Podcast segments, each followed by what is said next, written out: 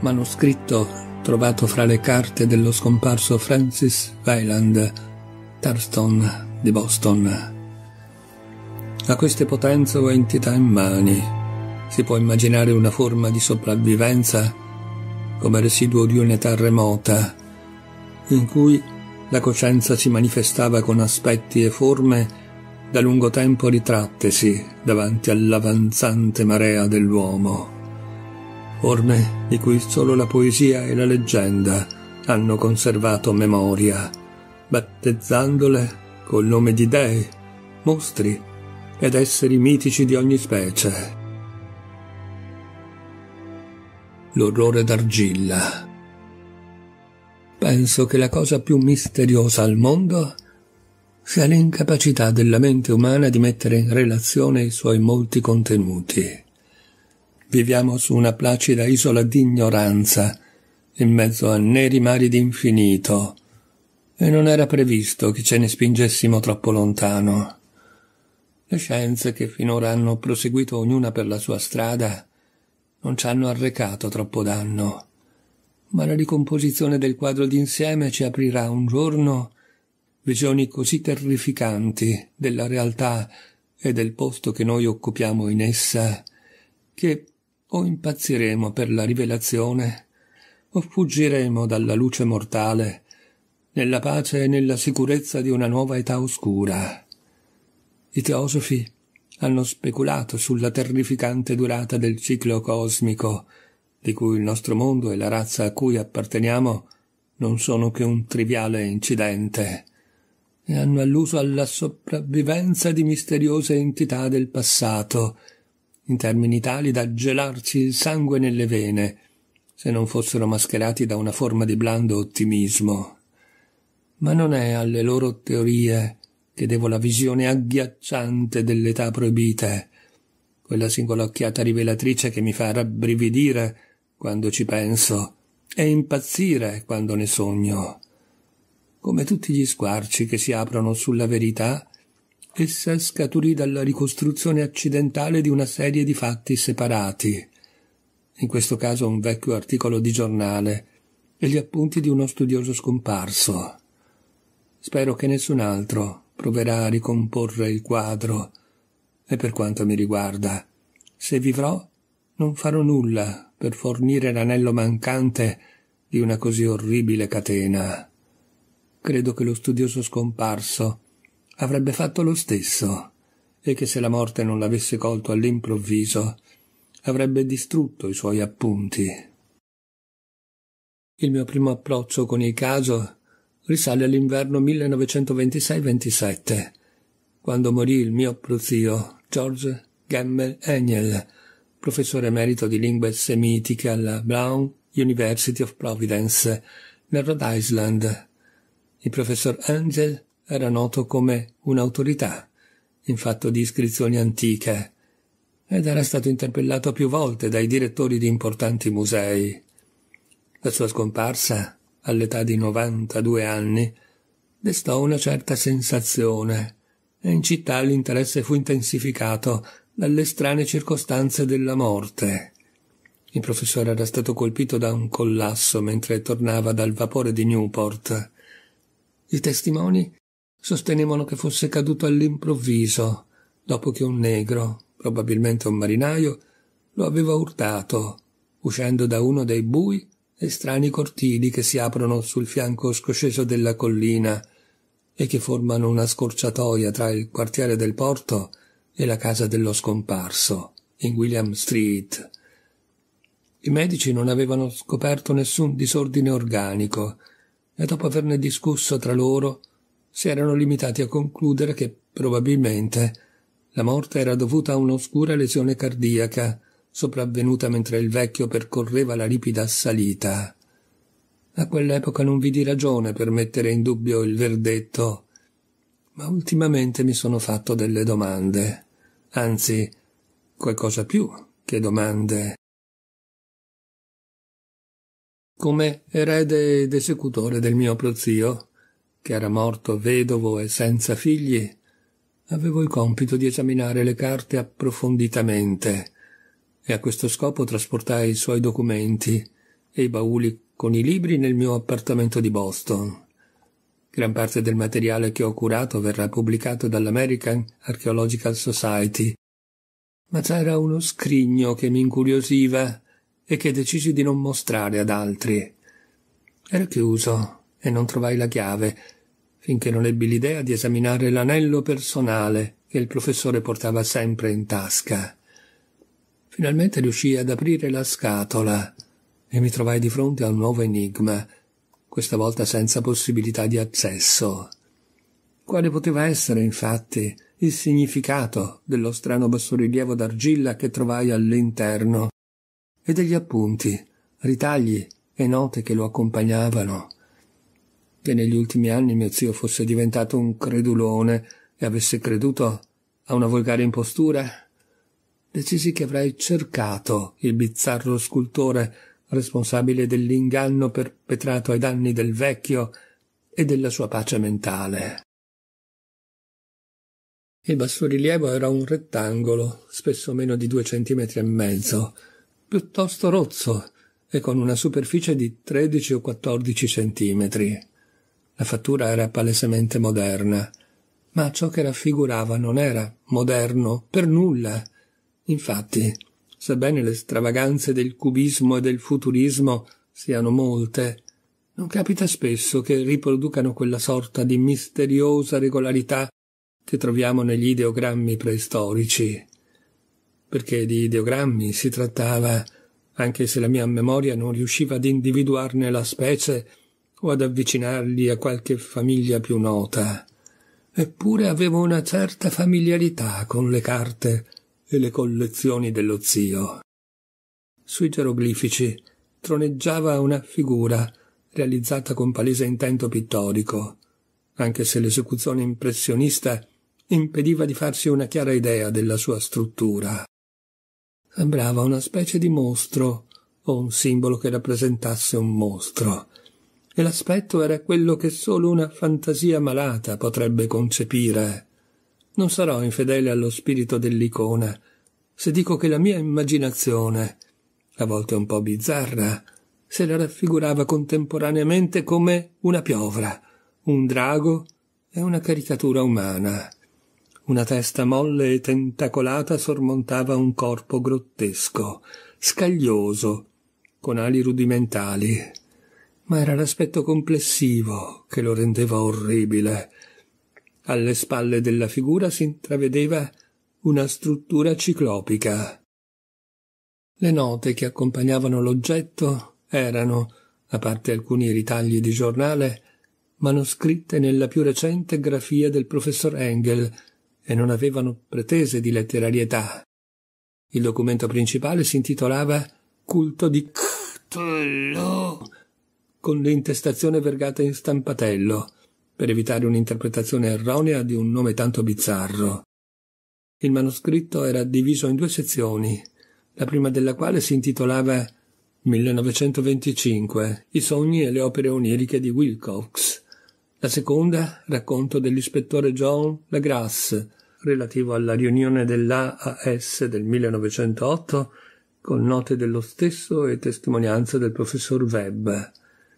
Le altre pagine manoscritte consistevano di brevi note, in parte sogni bizzarri fatti da diverse persone, in parte citazioni da testi e riviste teosofiche, specialmente dal libro di Walter Scott Elliott, Atlantide e la perduta Lemuria, e infine una serie di osservazioni sulle più vecchie società segrete e i culti misteriosi, con estratti da testi di mitologia e folklore, come Il ramo d'oro di Fraser e le streghe nell'Europa occidentale della Murray. I ritagli del giornale riguardavano strane forme di malattia mentale ed episodi di isterismo di massa o follia verificatesi nella primavera del 1925. La prima parte del manoscritto di mio zio raccontava una storia molto strana. A quanto pare il 1° marzo 1925 un giovanotto magro, scuro di pelle e dall'aria nevrotica aveva fatto visita al professor Engel mostrandogli il fantastico bassorilievo d'argilla.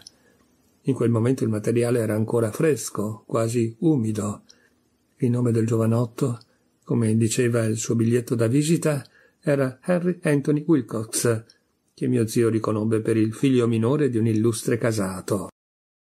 A quell'epoca il signor Wilcox studiava scultura alla Rhode Island School of Design e viveva per conto proprio nell'edificio conosciuto come Fleur de Lis, vicino all'istituto. Il giovanotto era precoce e dotato di un grande talento, ma anche di una notevole eccentricità. Fin da bambino aveva attirato l'attenzione con il racconto dei suoi sogni straordinari, e si definiva ipersensibile, anche se la gente quadrata dell'antica città commerciale si limitava a giudicarlo strano. Non si era mai troppo mescolato con i coetanei e poco a poco era scomparso dalla scena sociale. Ora era noto solo a un piccolo gruppo di esteti sparsi in altre città. Persino l'Art Club di Providence, geloso del proprio conservatorismo, lo aveva abbandonato a se stesso. In occasione della visita, proseguiva il manoscritto del professore, lo scultore aveva chiesto bruscamente al suo ospite di aiutarlo a decifrare i geroglifici con le sue conoscenze archeologiche. Parlava con voce sognante, affettata, come se volesse darsi una posa e alienarsi del tutto alla simpatia altrui. Mio zio aveva risposto con una certa durezza, perché la tavoletta era fresca e faceva pensare a tutto meno che a un reperto archeologico. La risposta del giovane Wilcox, che aveva impressionato il professor Engel al punto da indurlo a trascriverla per intero, era del genere fantastico e poetico che ci si poteva aspettare da lui e che da allora anch'io ho imparato a riconoscere come una sua caratteristica. Eccola, è certo nuova, io stesso l'ho fabbricata questa notte mentre sognavo di strane città. Ma i sogni sono più vecchi dell'antica Tiro, della Sfinge misteriosa o di Babilonia ornata da giardini. Poi il ragazzo aveva cominciato il suo strano racconto, che aveva turbato mio zio comunicandogli un interesse febbrile. La sera prima c'era stata una leggera scossa di terremoto, la più notevole che si fosse registrata nel New England da diversi anni. La fantasia di Wilcox ne era stata colpita profondamente. Appena andato a letto, aveva avuto una visione di metropoli ciclopiche fatte di blocchi giganteschi e obelischi che sfidavano il cielo, viscidi di umori verdastri e pervasi da un'atmosfera di orrore indefinibile. Mura e colonna erano coperte di geroglifici e da un punto imprecisato, nelle profondità, era giunta una voce che non era una voce, una sensazione caotica che solo la fantasia poteva mutare in suoni e che lo scultore aveva tentato di rendere con quell'impronunciabile accozzaglia di lettere. Cthulhu stagne, Cthulhu stagne, Cthulhu stagne. Proprio questa formula aveva sbloccato i ricordi che eccitavano e turbavano il professore. Mio zio aveva interrogato lo scultore con zelo scientifico, poi aveva esaminato febbrilmente il bassorilievo che l'autore, sbalordito e infreddolito, perché aveva addosso solo il pigiama, si era scoperto a modellare nel momento del risveglio. In seguito Wilcox raccontò che il professor Engel aveva imprecato contro la propria vecchiaia, perché solo questo gli aveva impedito di riconoscere a prima vista i geroglifici e il disegno del mostro.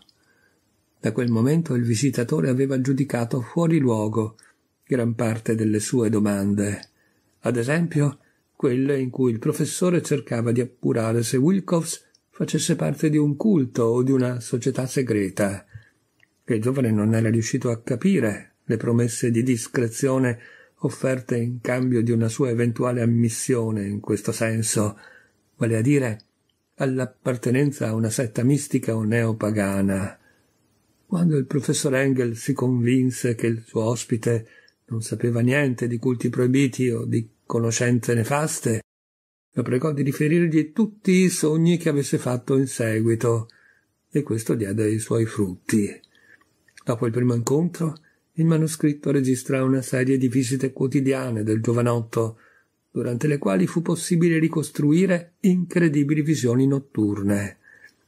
L'elemento centrale era sempre lo stesso, un tremendo panorama di megaliti neri e stillanti, una voce sotterranea o intelligenza che fosse, la quale gridava frasi monotone ed enigmatiche, assolutamente indescrivibili se non in termini di caos. I due suoni ripetuti più spesso erano quelli resi dai gruppi di lettere Cazzolò e Erlie. Il 23 marzo, continuava il manoscritto, Wilcox non si era presentato. Da domande fatte nella casa in cui abitava, era risultato che in seguito a una misteriosa forma di febbre i suoi lo avevano riportato nella casa paterna di Waterman Street. Durante la notte il giovane aveva urlato, svegliando parecchi artisti che abitavano nell'edificio, e da allora le fasi di conoscenza si erano alternate a quelle di delirio. Mio zio aveva telefonato ai Wilcox e aveva seguito il caso attentamente. Spesso, per saperne di più, chiamava lo studio del dottor Toby in Thayer Street, poiché questi era il medico curante. La mente sovreccitata del giovine indugiava su particolari straordinari e il dottore rabbrividiva nel riferirli. Non solo rivedeva quel che aveva già sognato, ma parlava ora di una creatura gigantesca, alta chilometri, che camminava o torreggiava su tutto. In nessun caso Wilcox aveva descritto l'oggetto, ma le frasi smozzicate riferite dal dottor Toby convinsero il professore che doveva trattarsi della stessa mostruosità che il giovane aveva cercato di riprodurre nella scultura d'argilla. Gli accenni alla creatura, aveva aggiunto Toby, invariabilmente preludevano a una sorta di letargo in cui il giovane si rifugiava. La sua temperatura non era salita di molto, ma questo era strano, perché le condizioni generali facevano pensare a un caso di febbre più che a disordini mentali. Il 2 aprile, verso le 3 del pomeriggio, ogni traccia della malattia di Wilcox cessò all'improvviso. Sedette in mezzo al letto, sorpreso di trovarsi a casa e del tutto ignaro di quello che aveva sperimentato in sogno o nella realtà a partire dalla notte del 22 marzo. Dichiarato guarito, tornò nella sua abitazione in capo a 3 giorni, ma il professor Engel non fu più di nessuna utilità. Con il ritorno della salute erano finiti i sogni misteriosi e mio zio aveva smesso di tenerne conto, dopo aver trascritto per circa una settimana comunissime visioni. Qui finiva la prima parte del manoscritto, ma i riferimenti contenuti nelle note mi diedero da pensare. Anzi, solo l'innato scetticismo che allora costituiva la base della mia filosofia può spiegare la sfiducia che seguitavo a nutrire nei confronti dell'artista. Le note in questione riguardavano sogni di varie persone, verificatisi nello stesso periodo del malessere di Wilcox. Mio zio, a quanto pare, aveva rivolto un fiume di domande a tutti gli amici che poteva interrogare senza sembrare impertinente. Quello che gli interessavano erano i sogni bizzarri e le date in cui si erano verificati. Le domande erano state accolte in vario modo, ma il professore aveva ricevuto più risposte di quelle che un uomo senza l'aiuto di una segretaria potesse ordinare. La corrispondenza originale non era acclusa al manoscritto, ma le note dello zio ne fornivano un esauriente e illuminante compendio. Gli uomini d'affari e quelli socialmente più in vista, il cosiddetto sale del New England, avevano dato risultati quasi sempre negativi, sebbene qua e là si fossero verificati casi di inquietudine notturna nel periodo che andava dal 22 marzo al 2 aprile, lo stesso in cui il giovane Wilcox aveva delirato. Gli uomini di scienza erano stati colpiti maggiormente. 4 casi un po' vaghi facevano pensare alla visione di paesaggi straordinari, e in uno si accennava alla paura di qualcosa di anormale. Le risposte più pertinenti erano venute senz'altro da artisti e poeti, e se i rispettivi sogni fossero stati messi a confronto, sarebbe scoppiato il panico. Così come stavano le cose, e in assenza delle lettere originali, sospettavo che mio zio avesse rivolto le domande e ordinato le risposte in modo da corroborare un'idea che si era già fatta. Per questo continuavo a pensare che Wilcox, venuto a sapere in qualche modo delle vecchie informazioni del professor Engel, avesse tentato di fargli uno scherzo di cattivo gusto. Le risposte degli uomini d'arte raccontavano una storia allarmante. Dal 28 febbraio al 2 aprile gran parte di loro aveva sognato cose stranissime e l'intensità delle visioni si era fatta decisamente più forte durante il periodo che corrispondeva al delirio di Wilcox. Più di un quarto di quelli che avevano qualcosa da raccontare parlavano di scenari e suoni caotici, non diversi da quelli descritti da Wilcox, e alcuni ammettevano di aver temuto la cosa gigantesca e indefinibile che appariva alla fine del sogno. Un caso, che le note riportavano con enfasi, era particolarmente triste. Il sognatore, un noto architetto con la passione della teosofia e dell'occultismo, impazzì lo stesso giorno in cui Wilcox si era ammalato e morì alcuni mesi dopo, urlando che voleva essere salvato da un demone sfuggito all'inferno. Se mio zio avesse trascritto i nomi dei suoi corrispondenti, invece che riferirsi ad essi con dei numeri, avrei cercato di ottenere prove e conferme con un'indagine personale. Così riuscii a rintracciarne solo una minima parte, e costoro confermarono appieno il contenuto delle note. Mi sono chiesto spesso se tutti coloro che il professor Engel aveva interrogato si fossero meravigliati e stupiti come la piccola percentuale da me individuata. Ma è meglio che nessuno sappia quale sia la spiegazione di quegli incubi. I ritagli di giornale, come ho detto, riguardavano casi di panico, follia ed eccentricità nel periodo in questione. Il professor Engel deve essersi servito di un'agenzia, perché il numero di ritagli era immenso e la provenienza il mondo intero. C'era un suicidio notturno avvenuto a Londra, dove un uomo che dormiva da solo si era buttato dalla finestra dopo un orribile urto. C'era una lettera semifolle, indirizzata al direttore di un giornale sudamericano, in cui un fanatico prediceva rovina per il mondo, in base a ciò che aveva visto in sogno.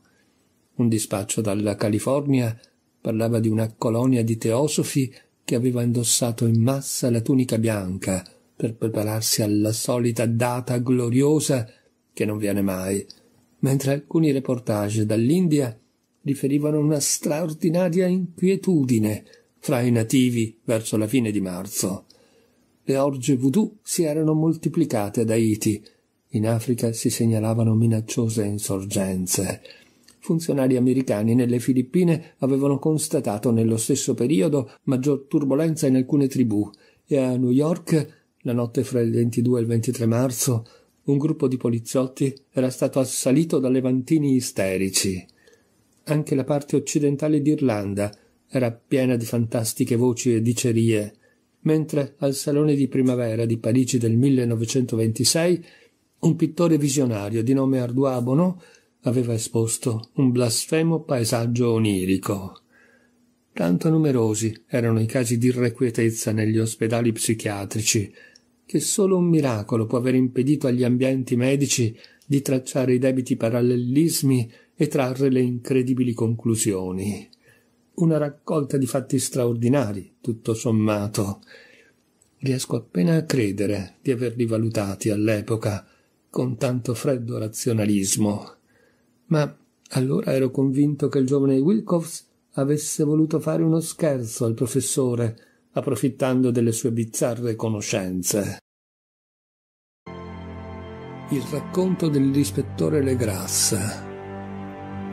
Tali conoscenze formavano la seconda parte del manoscritto ed erano il motivo che aveva spinto il professor Engel a provare un così vivo interesse per il sogno dello scultore e per il bassorilievo d'argilla.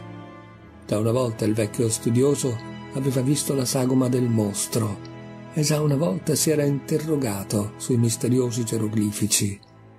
Anche il nome Tullu lo aveva già sentito in relazione a qualcosa di straordinario e terribile, che non c'è da meravigliarsi se aveva sommerso il giovane Wilcox di domande e richieste di informazioni. La precedente esperienza risaliva al 1908, 17 anni prima, quando l'American Archaeological Society aveva tenuto il suo convegno annuale a St. Louis.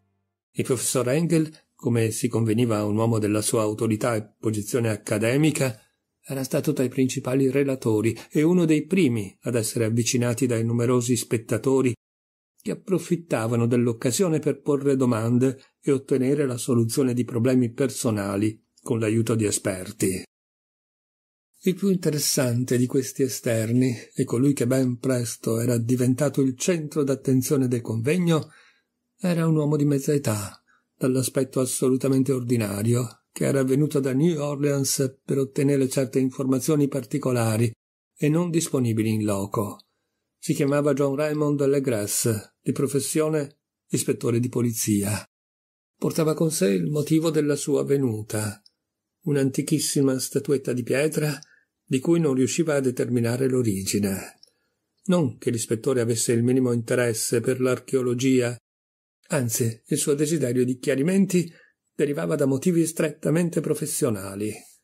La statuetta, idolo o feticcio che fosse, era stata rinvenuta alcuni mesi prima tra le paludi a sud di New Orleans, durante una arretata che aveva interrotto una cerimonia voodoo, o quella che si riteneva tale.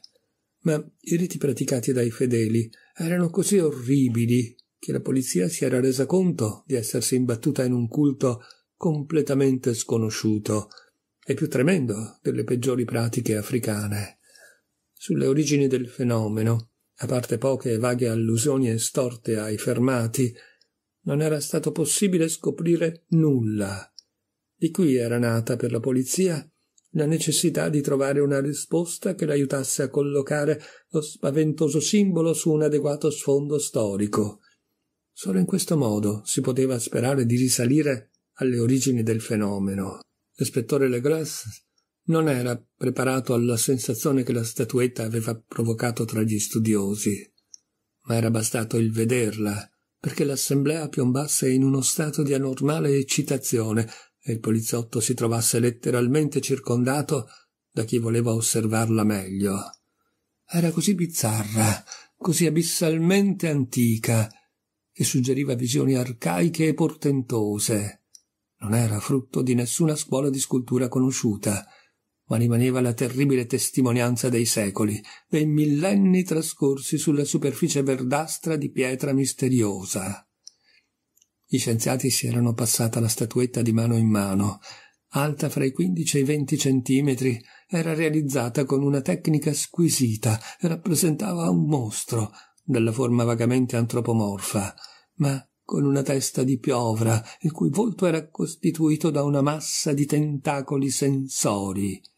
Il corpo era scaglioso e flaccido, le zampe anteriori e posteriori culminavano in artigli sorprendenti, dalla schiena spuntavano due ali lunghe e strette.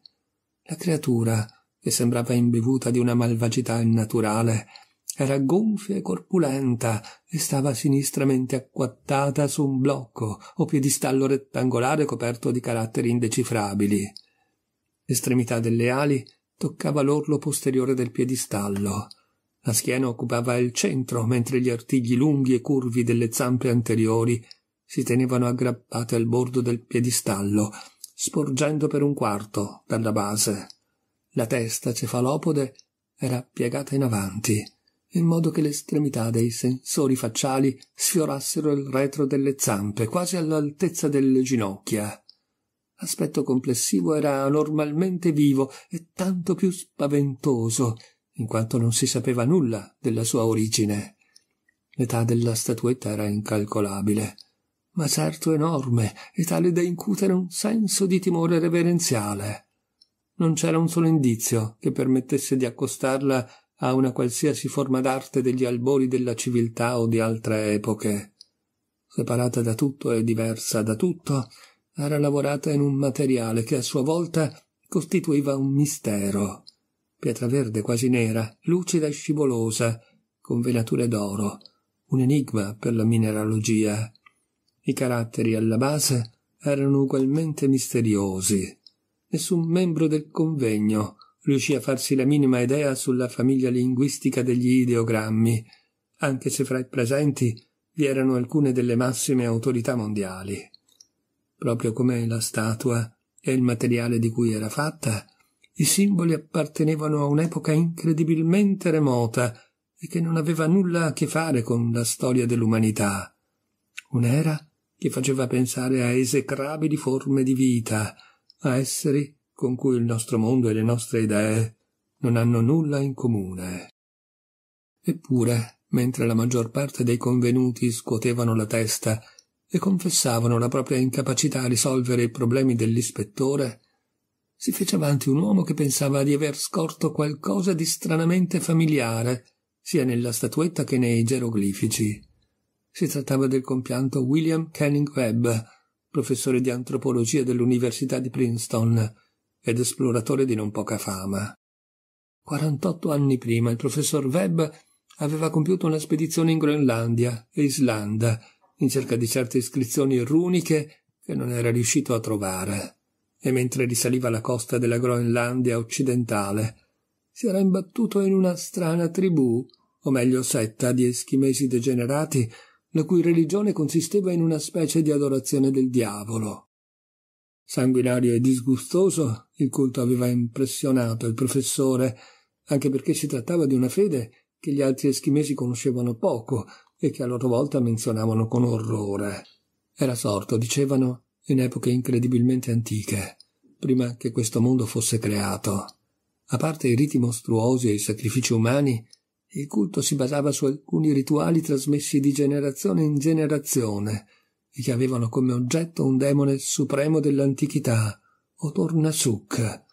Di queste cerimonie il professor Webb aveva ottenuto una minuziosa trascrizione fonetica da un vecchio angekok, mago sacerdote, adattando come meglio poteva le lettere dell'alfabeto latino ai suoni che aveva udito. La setta venerava un feticcio intorno a cui i fedeli danzavano e la cui importanza sembrava ora tanto più rilevante. Le danze cominciavano di giorno, appena l'aurora tingeva le pareti di ghiaccio. Il professore riferì che il feticcio era un rozzo bassorilievo di pietra che comprendeva un'orribile immagine e una serie di segni misteriosi. Per Webb si trattava di una copia rudimentale dell'essere animalesco che l'ispettore aveva mostrato agli archeologi. Queste informazioni erano state ricevute dagli altri membri con ansia e con sorpresa, ma per l'ispettore Legras si erano dimostrate anche più interessanti. Aveva rivolto una lunga serie di domande al suo informatore, e dato che aveva con sé la trascrizione di una cantilena recitata dai sacrilegi arrestati a New Orleans, si era rivolto a Webb, chiedendogli di ricordare con la maggiore esattezza possibile le sillabe sentite fra gli eschimesi. Era seguito un esauriente raffronto dei particolari, e quando il poliziotto e lo scienziato si erano trovati d'accordo sulla cantilena centrale, comune a due sette così lontane nello spazio e nel tempo, sull'uditorio era calato un silenzio colmo di aspettativa. Ciò che gli stregoni eschimesi e i sacerdoti della Louisiana avevano cantato ai rispettivi idoli era qualcosa di simile a questo. La divisione fra le parole era ricavata dalle pause della voce, quando la cantilena veniva salmodiata dal vivo.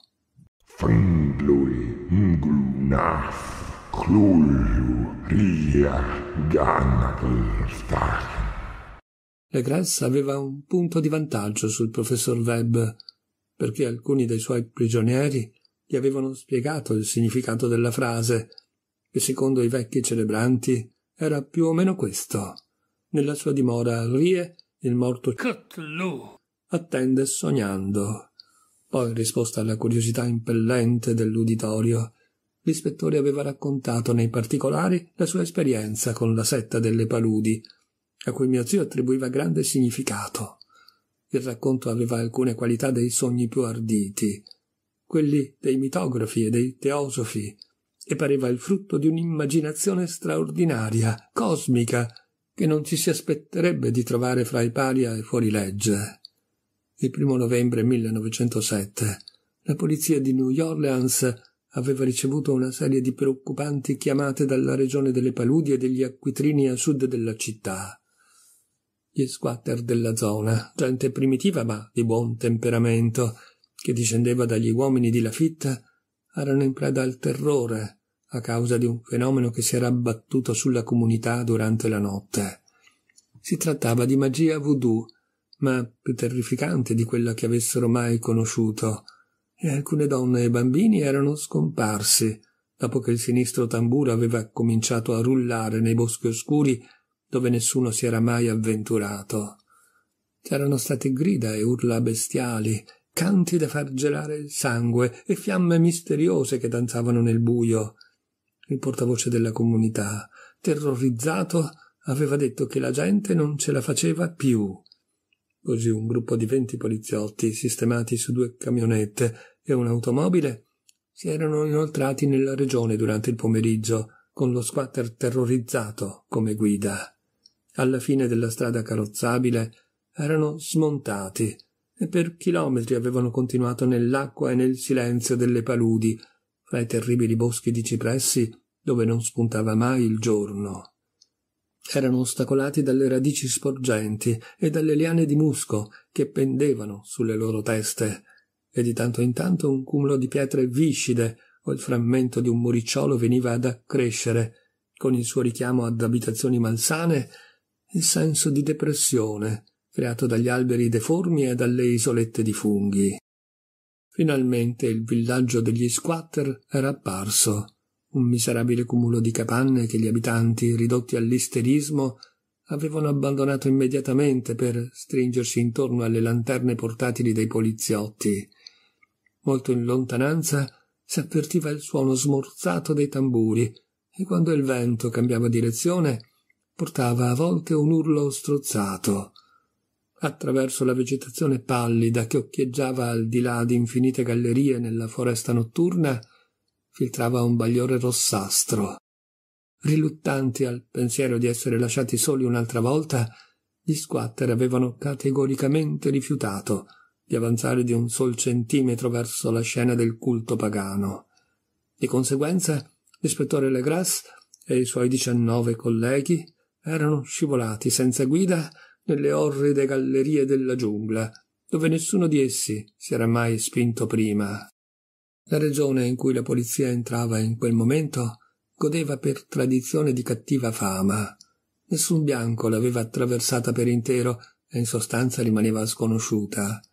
Circolavano leggende su un lago nascosto e che nessun mortale aveva mai visto, in cui abitava un'informe, immensa creatura simile a un polipo, con gli occhi luminosi. Gli squatter mormoravano che a mezzanotte, da profonde caverne della terra, uscissero i demoni, con le ali da pipistrello, che l'adoravano. Dicevano che il mostro abitasse nel lago da prima di Berville, la Salle e gli indiani, prima delle bestie normali e degli uccelli del bosco. Era l'incubo personificato, e vederlo significava morire. Ma a volte suscitava negli uomini sogni bizzarri, e questo li teneva lontani. L'attuale cerimonia voodoo si svolgeva ai confini di questa zona maledetta, un fatto già sufficiente per incutere le peggiori paure. Forse gli squatter erano rimasti impressionati dal luogo del raduno più ancora che dai rumori agghiaccianti e dalle sparizioni. Solo un poeta, un folle, avrebbero potuto descrivere i suoni che Legras e i suoi uomini udivano avvicinandosi. Dalla vegetazione filtrava sempre un bagliore rossastro e i tamburi echeggiavano ovattati. Ci sono qualità vocali tipiche degli uomini e altre delle bestie. È terribile udire le une quando la fonte dovrebbe invece essere l'altra. Furia animalesca e gemiti d'orgasmo salivano a vette acutissime, urla e grida di piacere laceravano il bosco notturno echeggiando come tuoni pestilenziali usciti dall'inferno. Ogni tanto gli ululati cessavano e da quello che sembrava un coro di rauchi cantori si levava l'orrenda cantilena rituale. Fenglui mglunaf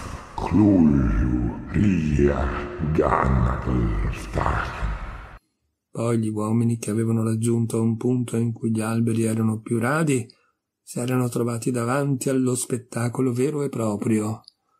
4 agenti si erano sentiti mancare, 1 era svenuto e 2 avevano cacciato un urlo di terrore che per fortuna era stato attutito dalla folle cacofonia dell'orgia. Legres aveva buttato dell'acqua di palude sulla faccia dell'uomo svenuto e tutti avevano cominciato a tremare, come ipnotizzati dall'orrore. In un tratto relativamente più ampio della palude sorgeva un isolotto erboso del diametro di 1 acro, senza alberi e passabilmente asciutto.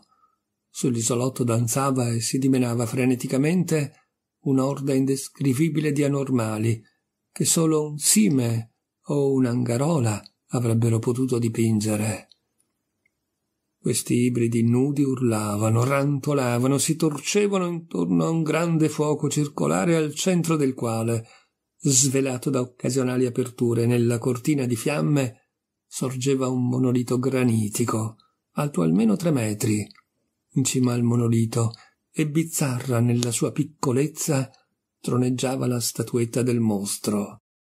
Da un circolo di 10 forche, distanziate a intervalli regolari, pendevano a testa in giù i corpi martoriati degli squatter scomparsi. I celebranti danzavano e gridavano all'interno di questo cerchio, e la direzione generale del movimento era da sinistra a destra, in un interminabile baccanale che andava svolgendosi fra il circolo dei cadaveri e quello del fuoco. Forse era stata solo immaginazione, o forse l'eco, ma uno dei poliziotti, un impressionabile spagnolo, aveva creduto di udire una specie di afona risposta alle frasi del rituale. La sua provenienza era un punto lontano e non illuminato, in mezzo al bosco fitto di leggende ed orrore. In seguito incontrai personalmente il poliziotto, certo Joseph Calves, e quando lo interrogai mostrò di avere un'insospettata immaginazione. Si spinse fino al punto di alludere a un battito di grandi ali, alla vista di un paio d'occhi luminosi e alla fuggevole apparizione di un'altra sagoma oltre gli alberi più lontani, ma probabilmente aveva dato troppo ascolto alle superstizioni locali. In realtà la pausa dei poliziotti era stata piuttosto breve. Il dovere veniva per primo, e sebbene la folla dei celebranti fosse composta da almeno un centinaio di persone, gli agenti avevano le armi da fuoco e non avevano esitato a invadere la scena della disgustosa cerimonia. Per 5 minuti il caos e il fracasso erano stati indescrivibili. Volavano pugni, pallottole, i celebranti scappavano. Alla fine però Legras era riuscito ad arrestare 47 persone, che aveva costretto a vestirsi rapidamente e a mettersi in fila tra 2 cordoni di agenti. 5 appartenenti alla setta erano morti e 2 feriti erano stati messi su barelle di fortuna trasportate dai loro compagni. La statuetta sul monolito, naturalmente, era stata presa dall'ispettore e sequestrata. Esaminati alla centrale dopo un viaggio di ritorno stancante e faticoso, i prigionieri si erano rivelati uomini di specie molto bassa, quasi tutti sangue misto o devianti. Per la maggior parte si trattava di marinai, con una percentuale di negri e mulatti che venivano dalle Indie occidentali, dalla Brava portoghese e dalle isole di Capoverde. Era questo a dare una coloritura di voodoo a un culto altrimenti eterogeneo. Prima che l'interrogatorio si fosse concluso, era stato chiaro che il credo di quella gente aveva a che fare con qualcosa di molto più antico e profondo del feticismo negro. Per ignoranti e degradati che fossero, i prigionieri si erano attenuti con notevole coerenza ai punti centrali della propria orrenda fede. Adoravano, stando alle parole, i grandi antichi che erano vissuti molto prima della comparsa dell'uomo e che erano giunti su questo giovane mondo dal cielo. Ora, i grandi antichi erano scomparsi nel profondo della terra e sotto i mari, ma i loro cadaveri avevano rivelato ai primi uomini, in sogno, i segreti che bisognava conoscere. Da allora il culto non si era estinto. i prigionieri avevano ammesso di farne parte, aggiungendo che esso era sempre esistito e avrebbe continuato ad esistere nei deserti e nelle zone oscure del mondo, fino al giorno in cui il gran sacerdote Cthulhu, sorto dalla sua casa nell'immensa città sommersa di Rulie, avrebbe riconquistato la terra al suo potere. E quel giorno, quando le stelle fossero state pronte, egli avrebbe chiamato e i suoi adoratori lo avrebbero liberato. Nell'attesa niente altro bisognava dire. C'erano segreti che nemmeno la tortura sarebbe riuscita ad estorgere. Una cosa era certa: l'umanità non era la sola forma di vita dotata di coscienza su questa terra. Dal buio sorgevano forme che visitavano i fedeli e che tuttavia non erano quelle dei grandi antichi, perché nessun uomo li aveva mai visti. L'idolo di pietra rappresentava il grande Cthulhu, ma non era possibile dire se gli altri gli assomigliassero. Nessuno era più in grado di leggere l'antica scrittura, ma le informazioni passavano di bocca in bocca. Il rituale che i celebranti cantavano non era segreto. Il vero segreto non veniva mai detto ad alta voce, solo sussurrato. La cantilena che i poliziotti avevano sentito significava solo questo: nella sua casa Arlia il morto Cthulhu attende sognando. Solo 2 prigionieri erano stati giudicati sani di mente e impiccati. Gli altri erano stati avviati a varie istituzioni. Molti negavano di aver partecipato agli omicidi rituali e sostenevano che i veri uccisori fossero quelli dalle ali nere, convenuti sul luogo della cerimonia dal loro antichissimo punto di raduno nei boschi. Su questi fantastici alleati non era stato possibile ottenere informazioni coerenti, e ciò che la polizia aveva potuto ricostruire si doveva in gran parte ad un vecchissimo meticcio di nome Castro, il quale sosteneva di aver visitato strani porti e di aver parlato con i capi immortali della setta nelle montagne della Cina. Il vecchio Castro ricordava frammenti di una tradizione a confronto della quale le speculazioni dei teosofi impallidivano e nel cui ambito l'uomo e il suo mondo sembravano cose effimere apparse sulla scena solo di recente. Per interminabili ere altre creature avevano dominato la terra edificando possenti città. I loro segni, avevano detto i cinesi immortali al vecchio Castro, si potevano ancora vedere nei megaliti che sorgevano sulle isole del Pacifico. Altri antichi erano morti milioni di anni prima che nascesse l'uomo, ma c'erano arti che li avrebbero resuscitati quando le stelle fossero tornate nella giusta posizione lungo il ciclo dell'eternità. Essi erano venuti dalle stelle, portando le proprie immagini con sé. I grandi antichi, aveva proseguito Castro, non erano composti di carne e sangue. Avevano sì una forma corporea, non lo provava la statuetta forgiata su altri mondi, ma non si trattava di una forma materiale. Quando le stelle assumevano la giusta posizione, essi potevano calarsi da un mondo all'altro del firmamento, ma quando la configurazione non era propizia, essi non potevano vivere. Sebbene fossero scomparsi da ere incalcolabili, non erano veramente morti. Giacevano tutti in case di pietra nella vasta città di Rie, e gli incantesimi del grande Cthulhu li conservavano per il giorno della gloriosa resurrezione, quando le stelle e la terra sarebbero state pronte di nuovo. Arrivato quel momento, ci sarebbe voluta una forza esterna per liberare i loro corpi, giacché l'incantesimo che li conservava intatti impediva loro di fare la prima mossa. Dovevano limitarsi a giacere nel buio, svegli, mentre passavano milioni d'anni. Pensavano e sapevano tutto ciò che accadeva nell'universo, perché la loro forma di comunicazione era la telepatia, e anche ora parlavano nelle rispettive tombe. Quando, dopo infinite ere di caos, i primi uomini avevano fatto la loro comparsa sulla scena, i grandi antichi avevano comunicato con i più sensibili, influenzandone i sogni. Solo così il loro linguaggio poteva raggiungere le menti di carne dei mammiferi.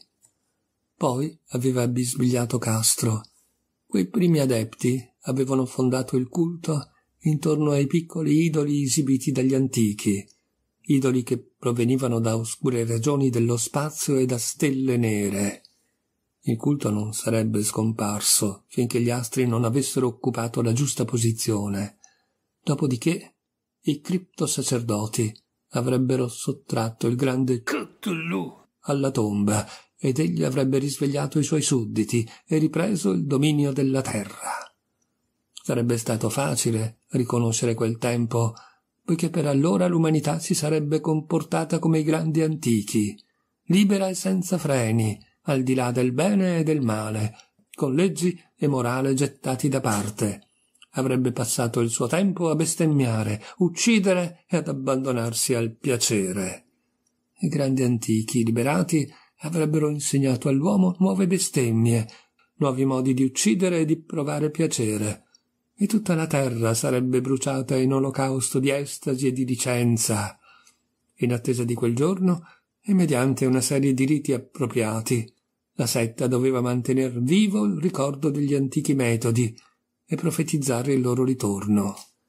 Nei tempi dei tempi, individui scelti avevano parlato in sogno con i grandi antichi nelle loro tombe. Poi la grande città di Rie si era inabissata con i suoi monoliti e i suoi sepolcri di pietra, e le acque, dense del mistero primordiale, attraverso cui nemmeno il pensiero può filtrare, avevano impedito quella forma di comunicazione soprannaturale. Ma il ricordo non era scomparso, e i sacerdoti dicevano che la città sarebbe riemersa quando le stelle avessero ripreso la vecchia configurazione.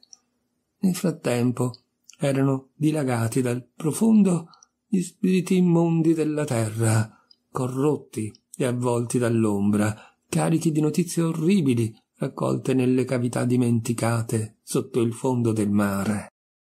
Ma di questo il vecchio Castro non osava parlare, e anzi si era interrotto all'improvviso, e né le minacce né la persuasione avevano potuto convincerlo a dire di più in quella direzione. Un'altra cosa di cui si era rifiutato di discutere erano le dimensioni dei grandi antichi, mentre aveva ammesso che il centro del culto era probabilmente il deserto d'Arabia, dove sogna la segreta Irem, città delle colonne. La religione europea delle streghe era completamente estranea al culto degli antichi, che a parte i suoi membri poteva considerarsi sconosciuto. Nessun libro vi faceva riferimento, anche se i maestri cinesi avevano spiegato a Castro che nel cronomicon dell'arabo pazzo Abdul al-Zared vi erano certi doppi sensi che l'iniziato poteva interpretare come credeva. In particolare gli avevano ricordato il discusso distico che recita «Non è morto ciò che in eterno può attendere, e col passare degli eoni anche la morte può morire». Legres, profondamente impressionato, aveva cercato di dare una collocazione storica alla setta, ma invano. A quanto pareva, Castro aveva detto la verità, sostenendo che era un culto segreto. Le autorità della Tulane University non erano riuscite a far luce sul gruppo né sulla statuetta, e ora il poliziotto si era rivolto alle maggiori autorità del paese. Il professor Webb gli aveva fornito qualche elemento con la sua storia della spedizione in Groenlandia. L'interesse suscitato fra gli scienziati dal racconto di Legres e dalla statuetta è dimostrato dalla successiva corrispondenza fra alcuni di loro. Tuttavia, nelle pubblicazioni ufficiali della Società Archeologica vi sono minimi riferimenti, perché la cautela è la preoccupazione maggiore di chi deve fare i conti con la ciarlataneria e l'impostura.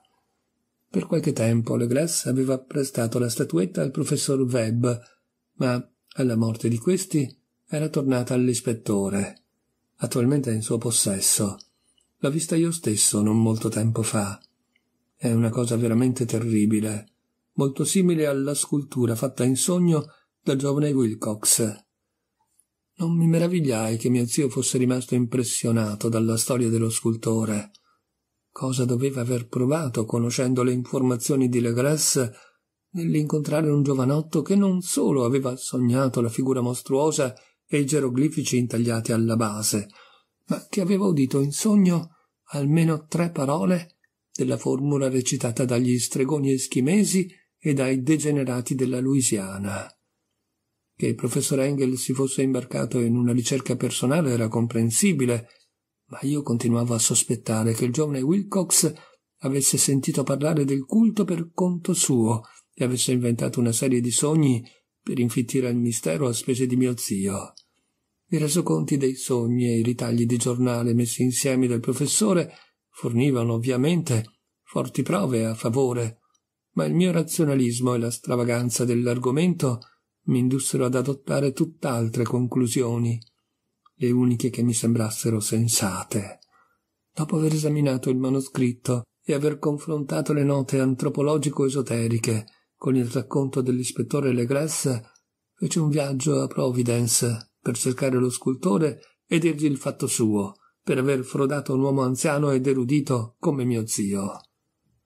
Wilcox viveva da solo nel palazzo Fleur-de-Lys in Thomas Street, un'orrenda imitazione vittoriana dell'architettura bretone del XVII secolo, che inalbera la sua facciata barocca fra le splendide case coloniali dell'antica collina e proprio sotto l'ombra del più bel campanile georgiano d'America.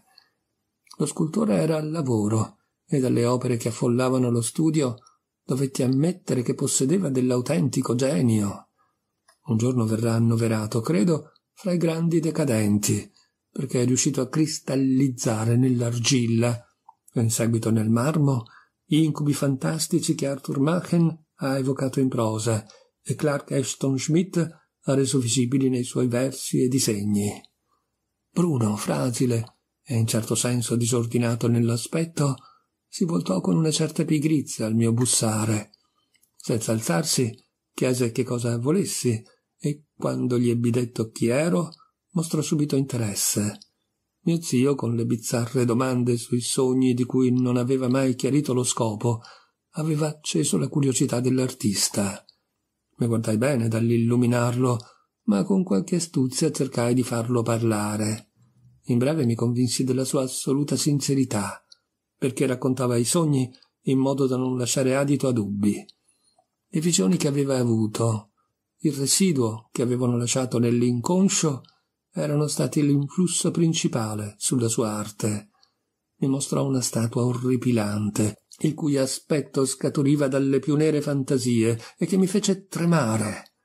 Wilcox aveva visto l'originale di quell'orrenda creatura solo nel bassorilievo che aveva fatto in sogno, ma quando aveva scolpito la nuova versione i contorni si erano formati da soli fra le sue mani.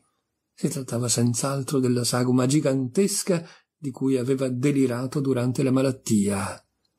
Mi fu chiaro, inoltre, che non sapeva nulla del culto segreto, a parte ciò che gli aveva detto mio zio, ed era pochissimo. Mi sforzai di immaginare in che modo avesse acquisito le sue fantastiche nozioni, ma non approdai a nulla. Parlava dei sogni che aveva fatto con un linguaggio strano e poetico. Mi fece vedere, con terribile chiarezza, l'enorme città fangosa di pietra verde e aggiunse in modo enigmatico che la sua geometria era completamente sbagliata. Mi sembrava quasi di udire, impaziente e terrorizzato allo stesso tempo, l'incessante richiamo mentale che veniva dal sottosuolo. Ia, ia, castulu fatagan! Ia, ia, fatagan! Ia, ia,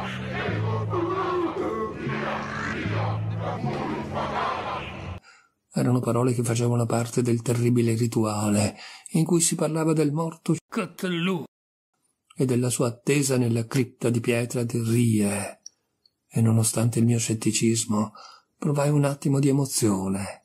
Continuavo a pensare che Wilcox avesse saputo del culto in modo casuale e se ne fosse dimenticato, confondendolo con le sue letture e fantasticherie altrettanto strane.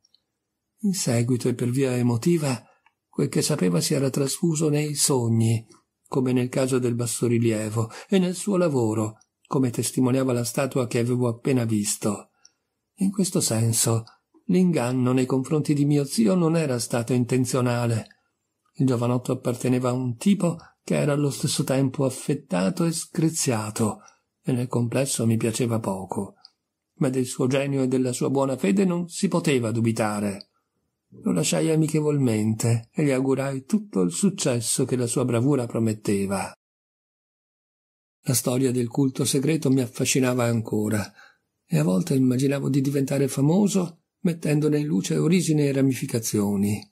Andai a New Orleans, parlai con Legras e altri agenti che avevano partecipato alla vecchia retata. Vidi l'immagine spaventosa e interrogai i prigionieri ancora vivi. Purtroppo il vecchio Castro era morto da anni, ma quello che sentivo ora di prima mano, pur essendo nient'altro che una conferma circostanziata di ciò che mio zio aveva scritto, mi eccitò moltissimo. Ero sulle tracce di una religione autentica, segreta e molto antica, la cui scoperta avrebbe fatto di me un antropologo famoso. Il mio atteggiamento era quello di un materialista convinto, come vorrei essere ancora, e ignorai, con un'incredulità che aveva del perverso, la coincidenza fra gli appunti che riguardavano i sogni e i bizzarri articoli di giornale raccolti dal professor Engel. Una cosa che cominciavo a sospettare, e che adesso temo, è che la morte di mio zio non fosse avvenuta per cause naturali. Era caduto sul fianco della collina, nel tratto che sale dal quartiere del porto brulicante di stranieri e farabutti, dopo che un marinaio di colore gli aveva dato uno spintone. Non potevo dimenticare che Sangue Misto e marinai costituivano buona parte del gruppo arrestato in Louisiana, e non mi sarei meravigliato di apprendere che esistevano oscuri metodi d'assassinio, ad esempio aghi avvelenati, antichi e misteriosi quanto la setta stessa.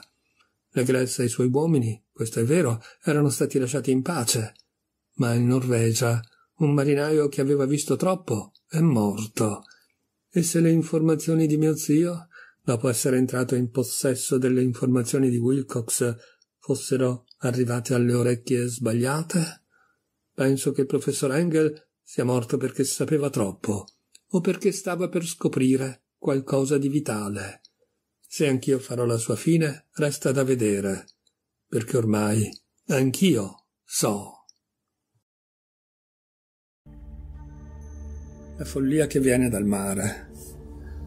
Se il cielo vuol farmi una grazia, mi permetterà di dimenticare le conclusioni a cui sono arrivato dopo aver dato un'occhiata a un vecchio articolo scovato per caso e pubblicato su un giornale che copriva uno scaffale qualunque. Se l'avessi cercato di proposito non sarei riuscito a trovarlo, perché era uscito sull'australiano Sydney Bulletin del 18 aprile 1925 ed era sfuggito persino all'agenzia di stampa che si era data da fare per soddisfare le richieste di mio zio. Avevo quasi abbandonato le ricerche su quello che il professor Engel aveva battezzato culto di Cthulhu ed ero andato a far visita ad un amico che viveva a Paterson, nel New Jersey. Curatore del locale museo era un erudito e famoso mineralogista. Un giorno, esaminando gli esemplari di scorta riposti all'amempeggio sugli scaffali di un deposito, avevo notato la strana fotografia riprodotta in uno dei giornali sistemati sotto le pietre. Era citato il Sydney Bulletin perché il mio amico aveva conoscenze dappertutto. La fotografia era la riproduzione di un'orribile statuetta di pietra, praticamente identica a quella che Legras aveva scoperto nelle paludi. Liberato il foglio di giornale, lo esaminai attentamente e con una certa delusione constatai che l'articolo era piuttosto breve. Ciò che suggeriva, comunque, era della massima importanza per le mie ricerche ormai insabbiate, e dopo averlo ritagliato mi preparai all'azione. Il testo era il seguente: misterioso relitto al largo. La Vigiland, di proprietà degli armatori Morrison Co. e proveniente da Valparaiso, è arrivata questa mattina al porto di Darling, dove ha gettato l'ancora. Al suo traino un'imbarcazione di stazza notevole e pesantemente armata, ma ridotta in condizioni tali da non poter tenere il mare. Si tratta del battello a vapore Alert di Dunedin, Nuova Zelanda, avvistato il 12 aprile a 34 gradi 21 primi latitudine sud, 152 gradi 17 primi longitudine ovest, con a bordo 2 soli uomini, uno vivo e uno morto. La Vigilant ha lasciato Valparaiso il 25 marzo e il 2 aprile è stata spinta molto più a sud della sua rotta da un violento uragano e da onde gigantesche. Il 12 aprile ha avvistato il relitto, apparentemente deserto. A una più attenta ispezione ha rivelato la presenza di un superstite in stato di delirio e di un uomo evidentemente morto da più di una settimana. Il sopravvissuto stringeva un orribile idolo di pietra, di origine sconosciuta, alto circa 35 centimetri, alla cui natura le autorità dell'Università di Sydney, della Royal Society e del Museo del College Street si dichiarano perplesse. Il superstite disse di averla trovata nella cabina dello yacht, su un piccolo altare scolpito alla stessa maniera. Dopo essere tornato alla lucidità, l'uomo, un norvegese di normale intelligenza, a nome Gustav Johansen, ha raccontato una singolare vicenda di violenza e pirateria. Secondo ufficiale a bordo dello Schöner a due alberi Emma di Auckland, Jansen è salpato su questa unità il 20 febbraio, da Callao, con un equipaggio di 11 uomini. Stando alle sue dichiarazioni, l'Emma è stata bloccata e spinta molto più a sud della rotta abituale dalla grande tempesta del 1° marzo. Il 22 dello stesso mese ha avvistato l'Alert a 49 gradi 51 di latitudine sud e 128 gradi 34 longitudine ovest. L'equipaggio dello yacht era composto da una strana e poco raccomandabile ciurma di canaca e sangue misto. Quando gli uomini della Alert gli hanno intimato di invertire la rotta, il comandante Collins della Emma si è rifiutato e l'altra imbarcazione ha aperto ferocemente il fuoco con una pesante batteria di cannoni che fanno parte della sua dotazione. Il superstite afferma che gli uomini della Emma si sono difesi strenuamente, e anche se lo Schöner imbarcava acqua perché, colpito ripetutamente, l'equipaggio è riuscito ad affiancare la nave nemica e a trasferirsi a bordo di essa. Nella battaglia che è seguita, gli uomini della Emma sono stati costretti a uccidere i loro avversari, che si battevano con cieca violenza nonostante una certa goffaggine. 3 uomini della Emma, fra cui il comandante Collins e il primo ufficiale Green, sono rimasti uccisi. Gli altri 8, sotto la guida di Johansen, si sono impadroniti dello yacht e lo hanno fatto proseguire nella sua rotta originaria per scoprire il motivo dell'intimazione dei pirati, cioè che l'Emma tornasse indietro immediatamente. A quanto pare, il giorno seguente lo yacht è approdato su un'isoletta non segnata sulle carte.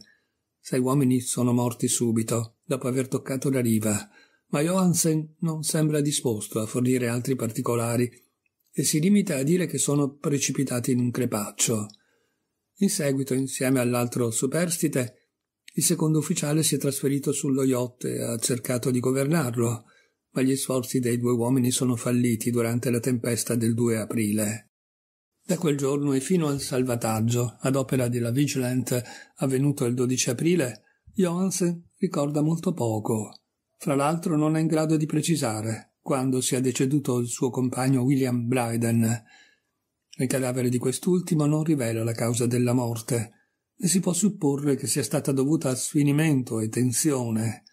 Comunicazioni giunte da Dullenden affermano che l'Alert era ben noto nel commercio fra le isole e che godeva di cattiva fama negli ambienti del porto.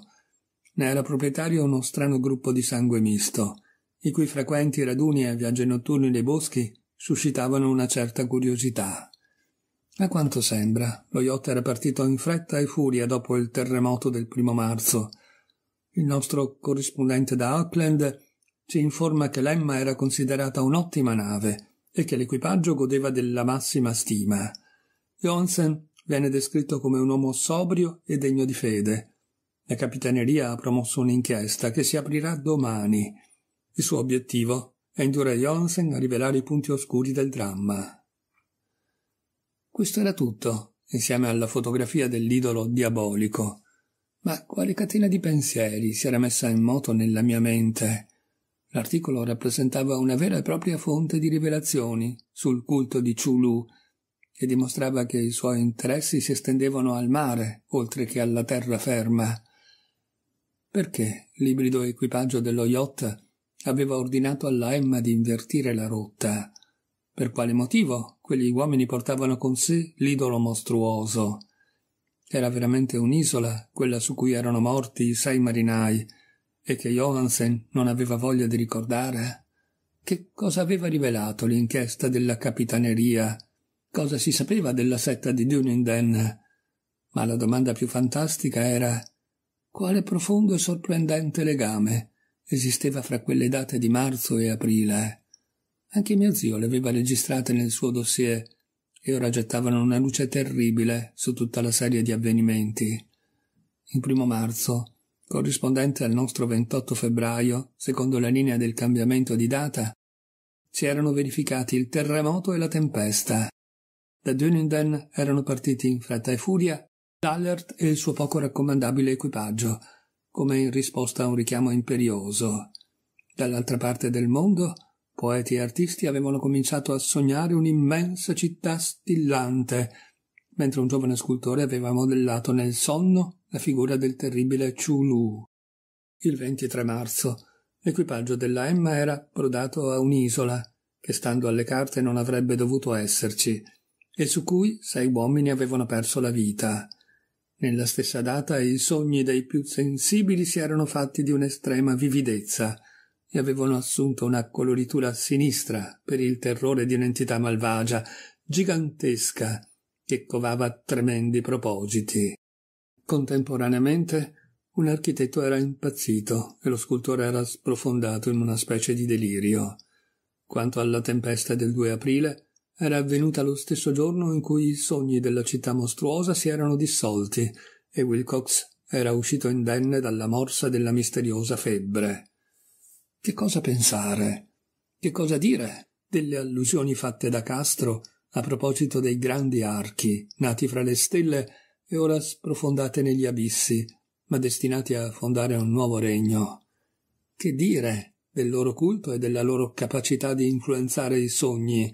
Mi trovavo sull'orlo di orrori cosmici che l'uomo non può assolutamente sopportare. Ma se era così, doveva trattarsi di orrori della mente e null'altro, perché il 2 aprile aveva messo fine all'incomprensibile minaccia che, qualunque fosse la sua natura, aveva cinto d'assedio l'anima degli uomini. Quella sera, dopo un giorno di frettolosi messaggi e preparativi, salutai il mio ospite e presi un treno per San Francisco. Meno di un mese dopo era Dunedin, dove tuttavia si sapeva ben poco dei misteriosi cultisti che si riunivano nelle vecchie taverne. Nel quartiere portuale c'erano troppi delinquenti comuni per farci caso. Si accennava soltanto ad una spedizione che i sanguemisto avevano intrapreso verso l'interno e durante la quale erano stati notati fuochi rossi e battiti di tamburo nella zona delle colline. Ad Auckland appresi che Johansen era tornato con i capelli biondi completamente sbiancati dopo un inutile interrogatorio svoltosi a Sydney e che in seguito aveva venduto il cottage in West Street ed era tornato con sua moglie ad Oslo, via mare. Della straordinaria esperienza di cui era stato protagonista non aveva parlato con nessun amico, per cui non ne sapevano più delle autorità. Tutto ciò che poterono fare fu darmi il suo indirizzo a Oslo. Il mio passo successivo fu di recarmi a Sydney e di avere una serie di inutili colloqui con marinai e membri della capitaneria di porto. Vidi l'Alert, ora venduto e adibito a scopi commerciali, al molo circolare della baia di Sydney, ma era una barca come tante altre e non mi rivelò niente di particolare. Quanto all'idolo di pietra, trovato in mano a Johansen, era conservato nel museo di Hyde Park. Aveva la testa da piovra che ben conoscevo, il corpo di drago, le ali squamose, e stava accovacciato come l'altro su un piedistallo ornato da misteriosi geroglifici. Lo esaminai a lungo e con attenzione, scoprendo che era il frutto di una lavorazione squisita per quanto sinistra e che era pervaso dalla stessa aura di mistero, di terribile antichità e provenienza ultraterrena che caratterizzavano l'esemplare più piccolo trovato da Legres. I geologi, mi disse il curatore, avevano tentato invano di risolvere il mistero del materiale di cui era fatto e giuravano che al mondo non c'era niente di simile. Poi ripensai con un brivido a ciò che il vecchio Castro aveva detto alle Gresse a proposito dei grandi antichi. Erano venuti dalle stelle e avevano portato le loro immagini con sé. Scosso da una vera e propria rivoluzione mentale, un'esperienza quale non mi era mai capitata, decisi finalmente di andare a far visita al secondo ufficiale Johansen ad Oslo. Partii alla volta di Londra e qui mi imbarcai di nuovo per la capitale norvegese. Era un giorno d'autunno, quando la mia nave attraccò ad uno dei moli regolari dell'Egeberg. L'indirizzo di Johansen, scoprii, corrispondeva a un quartiere della città vecchia di Harald Hardrada e aveva mantenuto il nome di Oslo nei lunghi secoli in cui la città si era mascherata con quello di cristiana. Feci il breve tragitto in taxi e bussai col cuore in subbuglio alla porta di un edificio antico ma ben conservato, con la facciata a intonaco. Mi aprì una donna triste e in nero e fui assalito da un profondo avvilimento quando mi disse, nel suo inglese incerto, che Gustav Johansen era morto. La donna, che era sua moglie, mi spiegò che Gustav non era sopravvissuto a lungo al ritorno in patria e che i fatti del 1925 lo avevano stroncato. Suo marito non aveva voluto aprirsi, nemmeno con la famiglia, ma aveva lasciato un lungo manoscritto di argomento tecnico, secondo la sua definizione, in inglese. Questo per evitare il pericolo che qualcuno lo leggesse inavvertitamente.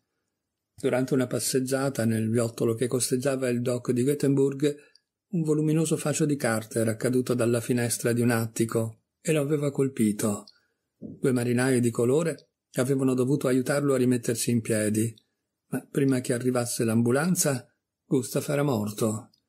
I medici non sapevano darsene spiegazione, sicché avevano finito con l'attribuirla a un attacco cardiaco e alla debole costituzione.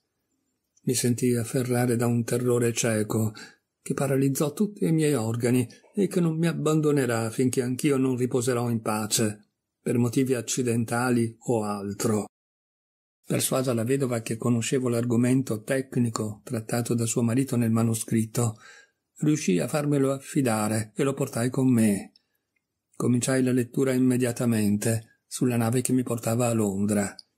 Era uno scritto semplice e confuso, l'ingenuo tentativo di un marinaio di stendere un diario di fatti che lo avevano impressionato e che tentava di ricostruire giorno per giorno il suo ultimo viaggio disastroso.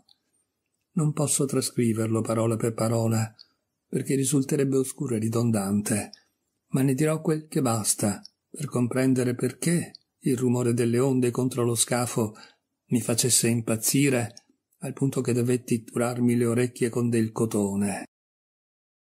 Grazie a Dio, Johansen non sapeva tutta la verità, anche se vide personalmente la città e la creatura, ma io non dormirò mai più tranquillo, perché so quali orrori si nascondono dietro il velo della vita, del tempo e dello spazio, e so quali creature sacrileghe, blasfeme, siano calate da antiche stelle nel profondo dei nostri mari, dove sognano indisturbate nel profondo.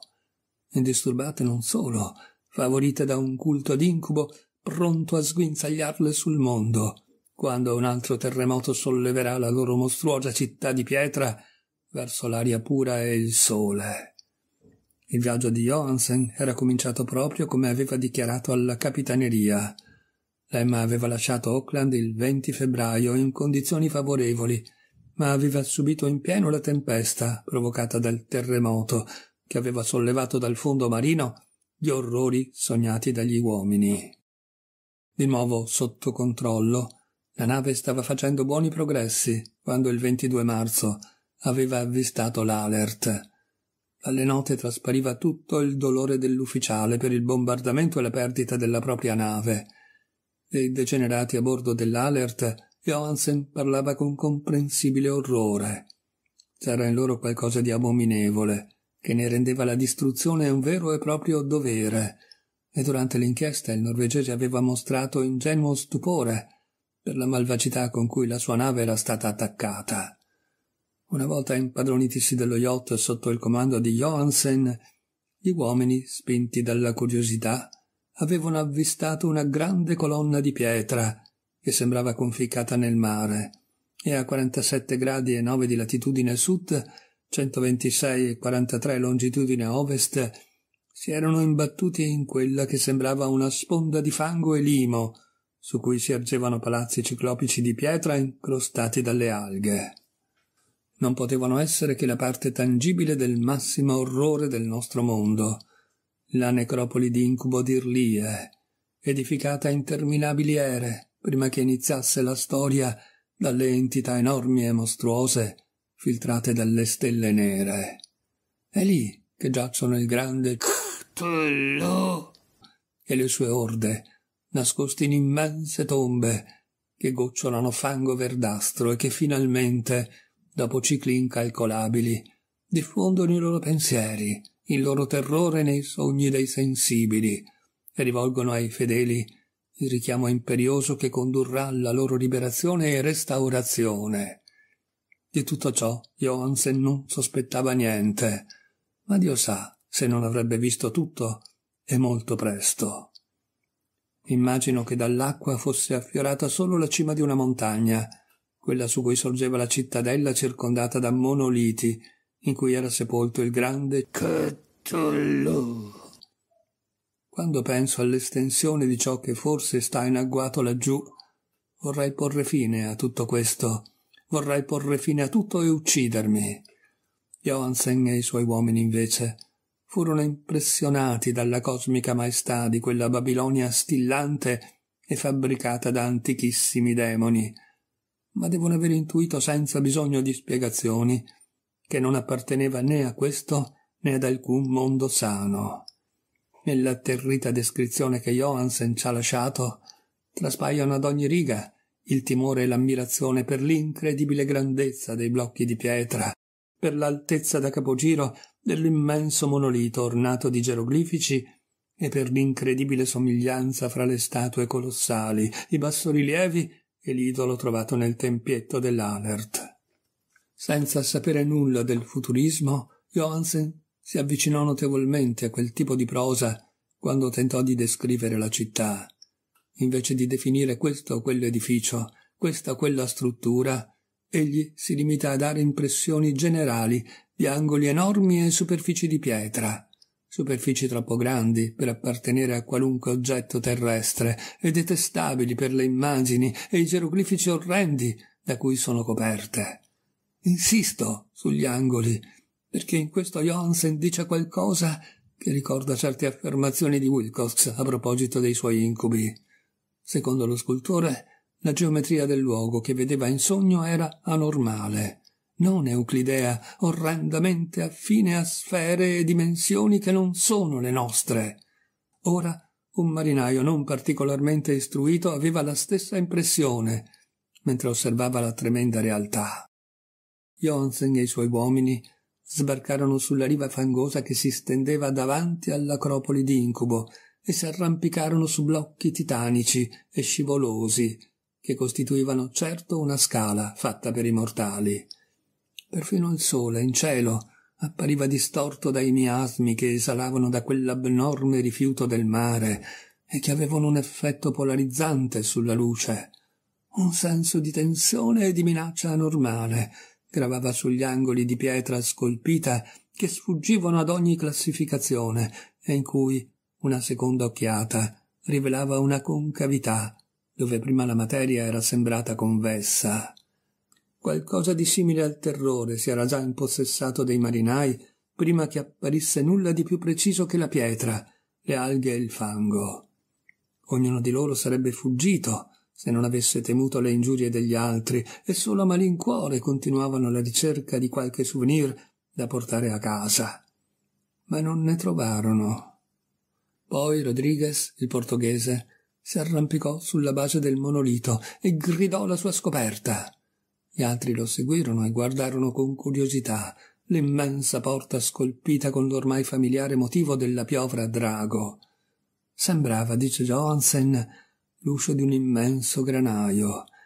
La sensazione che fosse proprio una porta era dovuta allo stipite ornato, alla soglia, persino ai cardini. Ma non era possibile decidere se si aprisse verso il basso come una botola o diagonalmente come la porta esterna di una cantina. Come avrebbe detto Wilcox, la geometria del posto era sbagliata. Non si poteva essere nemmeno sicuri che il mare e la terra fossero in orizzontale, e per questo la posizione relativa di tutte le cose sembrava grottescamente variabile. Dryden aveva cercato di forzare la pietra in diversi punti, ma senza risultato. Poi Donovan l'aveva attastata delicatamente lungo il bordo, premendo centimetro per centimetro. Era salito per ore e ore sulla grottesca effigie che stillava fango. Si sarebbe detta una salita se la porta fosse stata effettivamente in verticale. Mentre gli uomini si chiedevano quale portale in tutto l'universo potesse essere così gigantesco. Poi, dolcemente e con lentezza, l'immenso pannello aveva cominciato a cedere verso la cima e gli uomini avevano visto che ormai era fatta.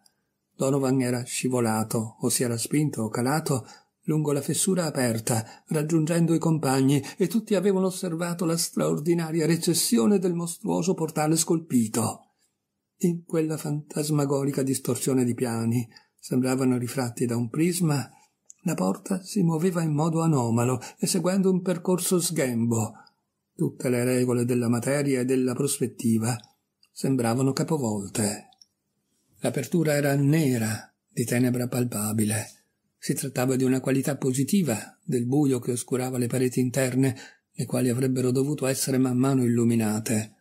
Sembrava che la notte dovesse traboccare all'esterno dopo milioni di anni di prigionia, e il sole fu in effetti oscurato da ali oscure e membranose. Il cielo rimpicciolì e acquistò un aspetto malsano. L'odore che usciva dalla catacomba era intollerabile, e dopo un po' il marinaio Hawkins, famoso per il suo udito fino, sentì un orrendo sciabordio nel profondo.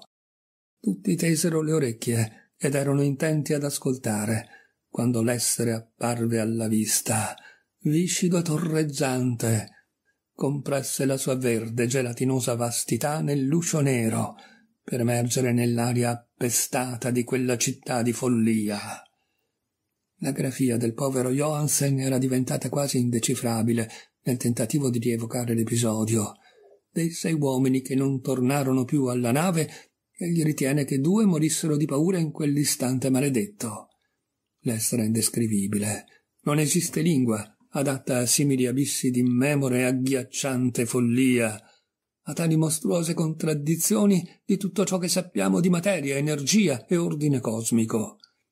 Una montagna camminava, o meglio barcollava. Dio, non c'è da stupirsi che in altre parti del mondo un architetto impazzisse e il povero Wilcox cadesse in preda al delirio.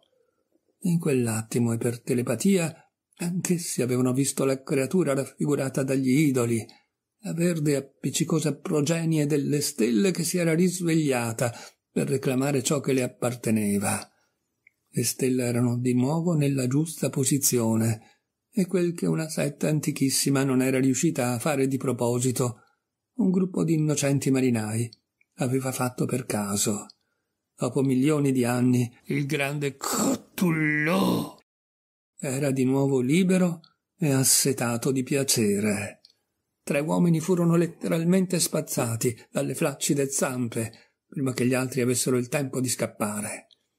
Che Dio permetta loro di riposare in pace, ammesso che nell'universo ci sia posto per il riposo. Si chiamavano Donovan, Guerrera e Angstrom. Un uomo di nome Parker scivolò, mentre gli altri 3 si precipitavano sui verdi megaliti senza fine verso il punto in cui era ancorata la nave, e Johansen giura di essere precipitato lungo un pezzo di muratura ad angolo che non avrebbe dovuto esserci. Un angolo che sembra acuto ma che si comportava come se fosse ottuso. Alla fine solo Johansen e Dryden raggiunsero l'imbarcazione e cercarono disperatamente di governarla, mentre il mostro grande come una montagna avanzava mollemente sulle pietre viscide ed esitava barcollante sul bordo dell'acqua. Nonostante tutti i marinai fossero corsi sull'isola, il vapore non era sceso a zero, e in pochi momenti di corsa frenetica fra il timone e le macchine, i 2 superstiti riuscirono a far partire l'Alert. L'imbarcazione fendette le acque letali, in mezzo alle orrende distorsioni di quella cena indicibile, mentre sulla riva putrida di un'isola, che non apparteneva a questo mondo, l'essere venuto dalle stelle si agitava e urlava come un polifemo che maledicesse le navi in fuga di Odisseo. Poi, più ardito del ciclope, il grande Cthulhu scivolò nell'acqua come una massa melmosa e si dette all'inseguimento con vaste bracciate dal potere soprannaturale. Raiden guardò indietro e impazzì con una risata acutissima. Continuò a ridere a intervalli fino alla morte, che lo colse una notte mentre Johansen vagabondava in preda al delirio.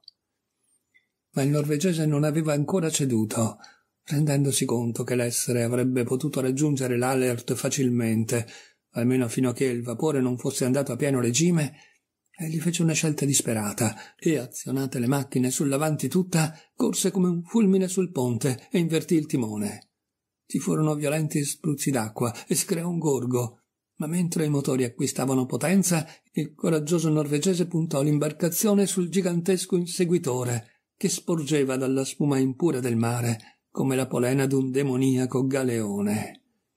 La spaventosa testa di piovra con i sensori che fremevano era ormai vicinissima alla prua, ma Johansen continuò ad avanzare senza paura. Ci fu come lo scoppio d'una gigantesca vescica, il risucchio di una tenera mola che si squarciasse, il puzzo di 1000 tombe scoperchiate e un suono che il narratore non ha potuto assolutamente trascrivere. Per un attimo la nave fu insozzata da un'acre, accecante pioggia verdastra. Poi non rimase che il ribollire delle acque a poppa. Ma i frammenti scoppiati dell'innominabile creatura stellare si stavano già ricombinando nella forma originaria, mentre la sua distanza dalla nave aumentava ogni secondo di più, perché i motori marciavano a pieno regime. Questo è tutto.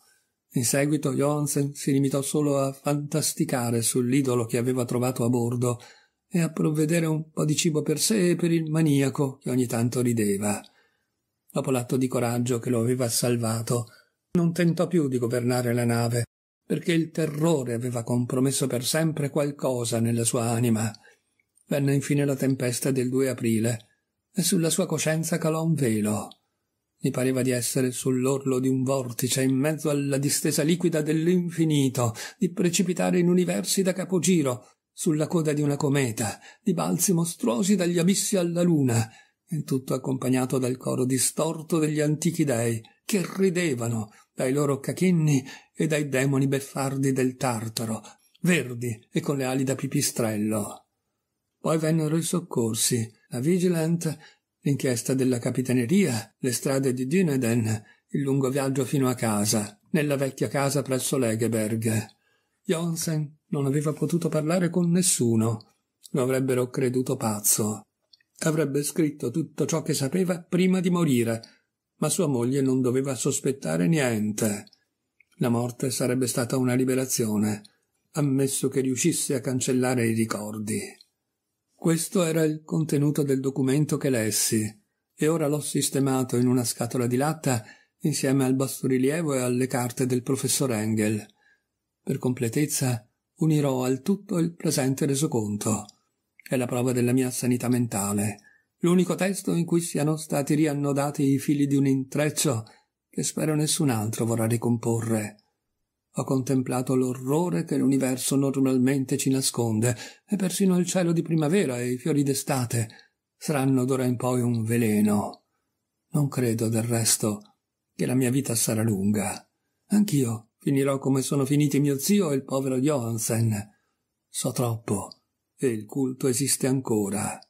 Anche Cthulhu esiste, lo so, nell'abisso di pietra che lo ha coperto fin da quando il sole era giovane. La città maledetta è sprofondata negli abissi un'altra volta, perché la Vigilant è passata per quel punto dopo la tempesta di aprile e non ha trovato nulla. Ma i suoi ministri sulla terra urlano ancora e danzano e uccidono intorno a monoliti che sorgono in luoghi remoti, sormontati da idoli mostruosi.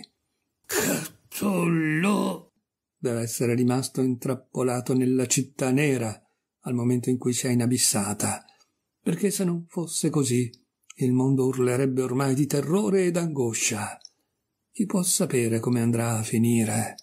Ciò che è risorto può sprofondare, ciò che è sommerso può riemergere.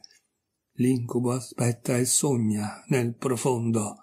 La corruzione si diffonde nelle vacillanti città degli uomini. Verrà un tempo, ma non devo e non posso pensarci. Prego che, se non dovessi sopravvivere a questo manoscritto, i miei eredi antepongono la cautela all'audacia e non permettano a nessun altro occhio di vederlo.